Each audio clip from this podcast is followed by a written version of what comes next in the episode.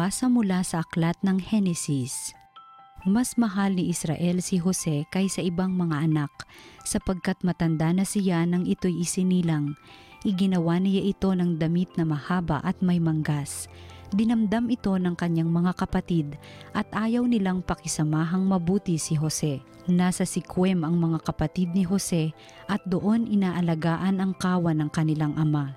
Sinabi ni Israel, Gumayak ka at sumunod sa iyong mga kapatid. Sumunod si Jose at natagpuan ang mga kapatid sa Dotan. Malayo pa siya'y natanaw na ng mga ito.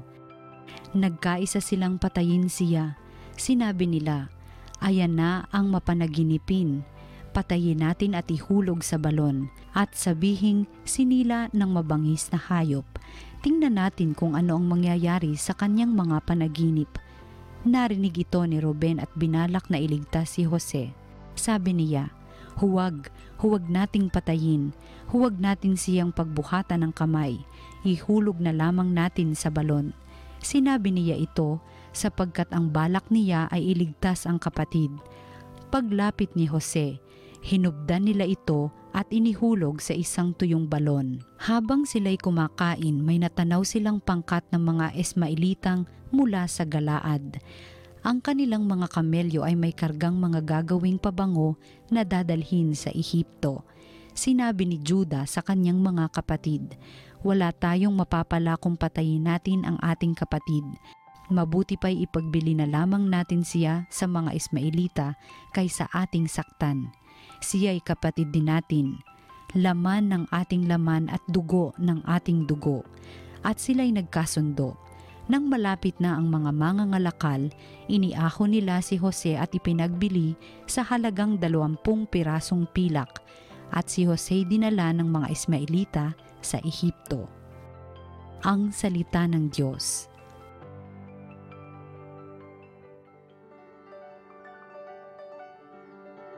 Gunitain ng malugod ang dakilang gawa ng Diyos. Sa lupain nila'y mayroong tagutom na ipinarating itong Panginoon, kung kaya nagdahop sila sa pagkain, subalit ang Diyos sa unahan nila'y may sugong lalaki, tulad ng alipin ibinenta nila ang batang si Jose. Gunitain ng malugod ang dakilang gawa ng Diyos. Mga paan nito'y nagdanas ng hirap nang ito'y ipangaw, pati leeg niya'y pinagkwintas ng kolyar na bakal, hanggang sa dumating ang isang sandali na siya'y subukin, nitong Panginoon na siyang nangakong siya'y tutubusin. Gunitain ng malugod ang dakilang gawa ng Diyos. Ang kinasangkapan niya'y isang hari siyang nagpalaya, Pinalaya siya nitong haring ito na namamahala doon sa palasyong tahanan ng hari, pinapamahala. Sa buong lupain si Jose ginawa niyang katiwala. Gunitain ng malugod ang dakilang gawa ng Diyos. Ang mabuting balita ng Panginoon ayon kay San Mateo. Noong panahong iyon, sinabi ni Jesus sa mga punong saserdote at matatanda ng bayan, Pakinggan ninyo ang isa pang talinghaga. May isang taong nagtanim ng ubas sa kanyang bukid at ito'y binakura niya. Gumawa siya roon ng pisaan ng ubas at nagtayo ng isang mataas na bantayan. Pagkatapos, kanyang iniwan sa mga kasama ang ubasan at siya'y nagtungo sa ibang lupain. Nang dumating ang panahon ng pitasan, Pinapunta ng may-ari ng ubasan ang kanyang mga alipin upang kunin sa mga kasama ang kanyang parte. Ngunit sinunggaban ng mga kasama ang mga alipin. Binugbog nila ang isa, pinatay ang ikalawa, at binato naman ang ikatlo. Pinapunta uli ng may-ari ang mas maraming alipin, ngunit gayon din ang ginawa ng mga kasama sa mga ito. Sa kahuli-hulihay pinapunta niya ang kanyang anak na lalaki igagalang nila ang aking anak, wika niya sa sarili. Ngunit nang makita ng mga kasama ang anak, sila'y nag-usap-usap, ito ang tagapagmana, hali kayo, patayin natin nang mapasa atin ang kanyang mamanahin. Kaya't siya'y sinunggaban nila, inilabas sa ubasan at pinatay. Pagbalik ng may-ari ng ubasan, ano kaya ang gagawin niya sa mga kasamahang iyon? Sumagot sila, lilipulin niya ang mga buhong na iyon. at paaalagaan ang ubasan sa ibang kasama na magbibigay sa kanya ng kaparte sa panahon ng pamimitas. Tinanong sila ni Jesus, Hindi pa ba ninyo nababasa ang talatang ito sa kasulatan? Ang mga batong itinakwil ng mga tagapagtayo ng bahay ang siyang naging batong panulukan. Ginawa ito ng Panginoon at ito'y kahanga-hanga. Kaya nga sinasabi ko sa inyo, hindi na kayo ang paghaharian ng Diyos kundi ang bansang maglilingkod sa Kanya ng tapat. Narinig ng mga punong saserdote at ng mga pariseyo ang mga talinhaga ni Jesus at naunawaan nilang sila ang pinatatamaan niya. Dadakpin sana nila siya, ngunit natakot sila sa mga tao sapagkat kinikilala ng mga ito na propeta si Jesus. Ang mabuting balita ng Panginoon pinupuri ka namin, Panginoong Heso Kristo.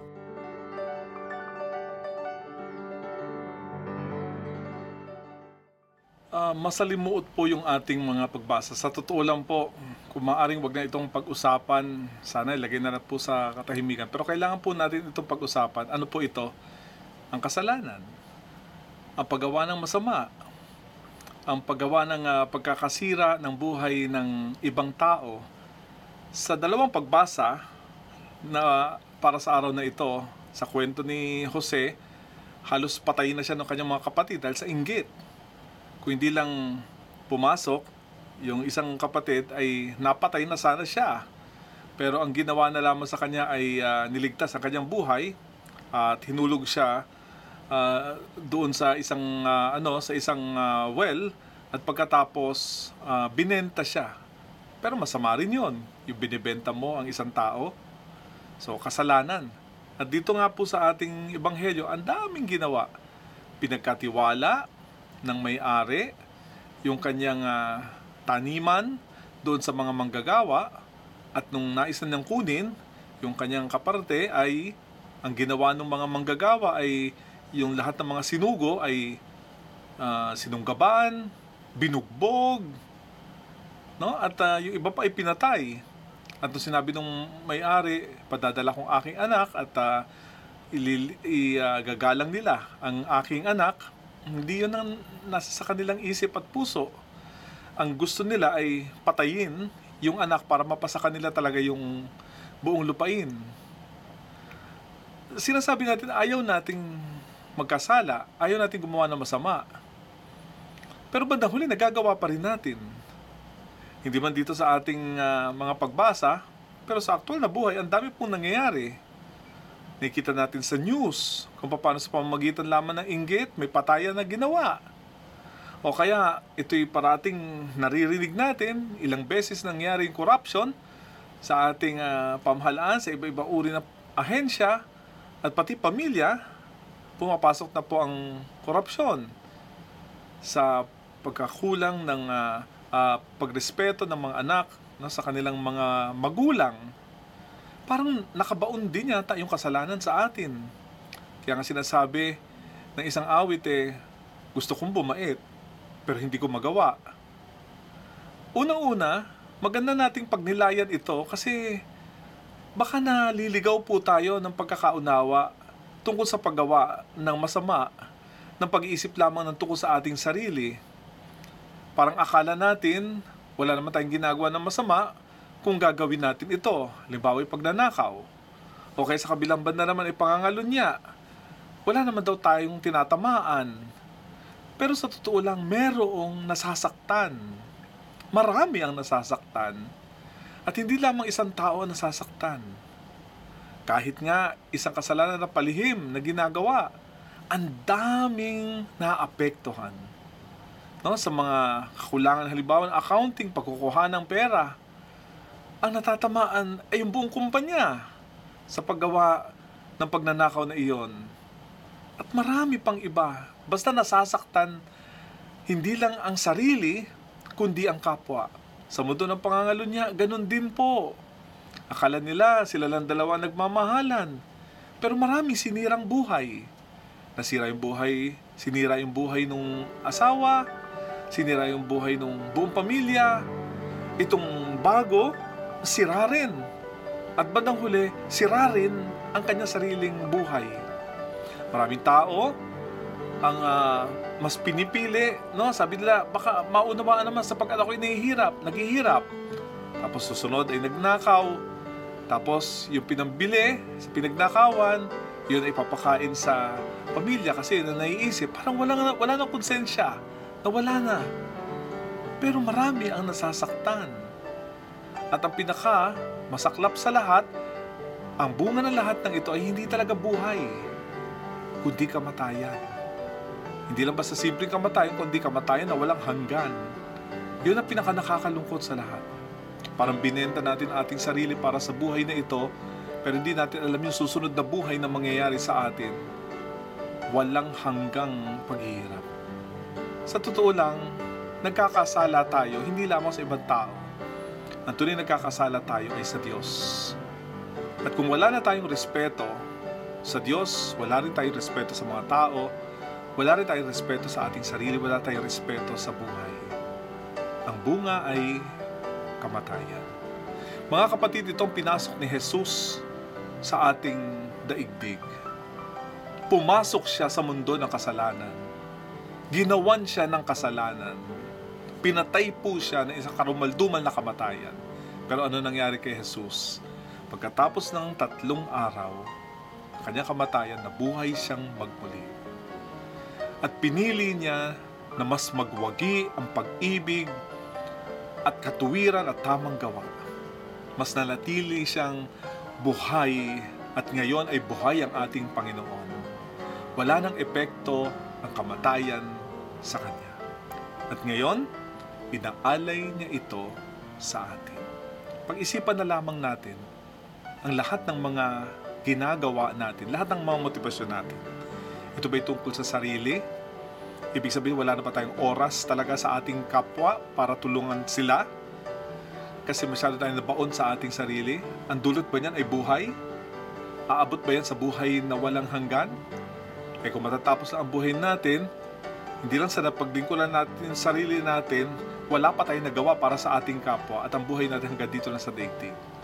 Pero kung mananalig tayo kay Kristo at gagawin natin katulad ng kanyang ginawa na wala siyang ibang inisip kundi ang ikaliligtas ng kapwa, edi sana matagal na nating inalay ang ating buhay para sa isang mabuting gawain. Manalig tayo kay Kristo, gawin natin ang tama, puksain natin ang kasalanan. At hayaan natin si Kristo ang mamuno sa buhay natin. Manalangin tayo. O Diyos, tulungan niyo po kami na inyong mga anak na nabaon sa mundo ng kasalanan Nawari hindi na namin alam kung ano aming ginagawa, hindi namin alam kung anong tama at kung anong mali. Na tila nawala na ang aming konsensya. Gisingin po kami, Panginoon, sa bawat maliliit na mga gawain. Ang bunga nito ay kamatayan para sa nakararaming tao, para sa aming sarili. At tulungan niyo po kami, Panginoon, na mabuksan muli na ang tunay na susi ng buhay ay hindi sa paglilingkod sa sarili, kundi sa kapwa. At ang modelo namin walang iba kundi ang iyong pinakamamahal na anak, ang aming Panginoong Yeso Kristo. Gabayan niyo po kami sa buhay na ito na mag-alay ng aming sarili ng dahil sa pag-ibig. Yun po ang ginawa ni Kristo hanggang ngayon. Napapatawad po kami sa aming mga kasalanan. At gamitin nawa namin ang kwaresmang ito para magbagong buhay. Mamuhay sa pag-ibig at paglilingkod. Hiniling po namin to sa pamamagitan ni Yeso Kristong aming Panginoon. Amen.